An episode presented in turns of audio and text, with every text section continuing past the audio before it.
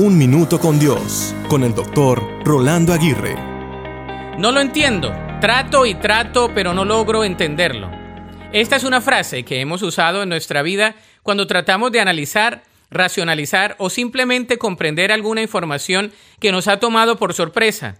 Bien puede ser una noticia sorprendente, como una pérdida de un ser querido, un diagnóstico médico no esperado, un problema muy prolongado o una circunstancia que no suele tener explicación alguna.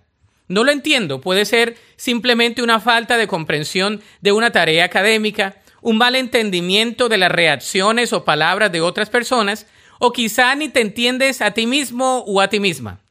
Yo siempre he compartido que para poder entender a los demás debemos tratar de entendernos a nosotros mismos. Y he aquí el meollo del asunto. ¿Te entiendes a ti mismo o a ti misma? ¿Has pensado en por qué eres como eres y cómo podrías mejorar? Compartiré tres simples pasos.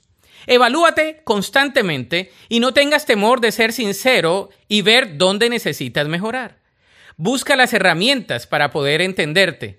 Esto puede ser una asesoría emocional por un profesional de la salud mental, buscar un mentor o mentora espiritual y mejorar tu salud física en caso que pueda ser un factor determinante.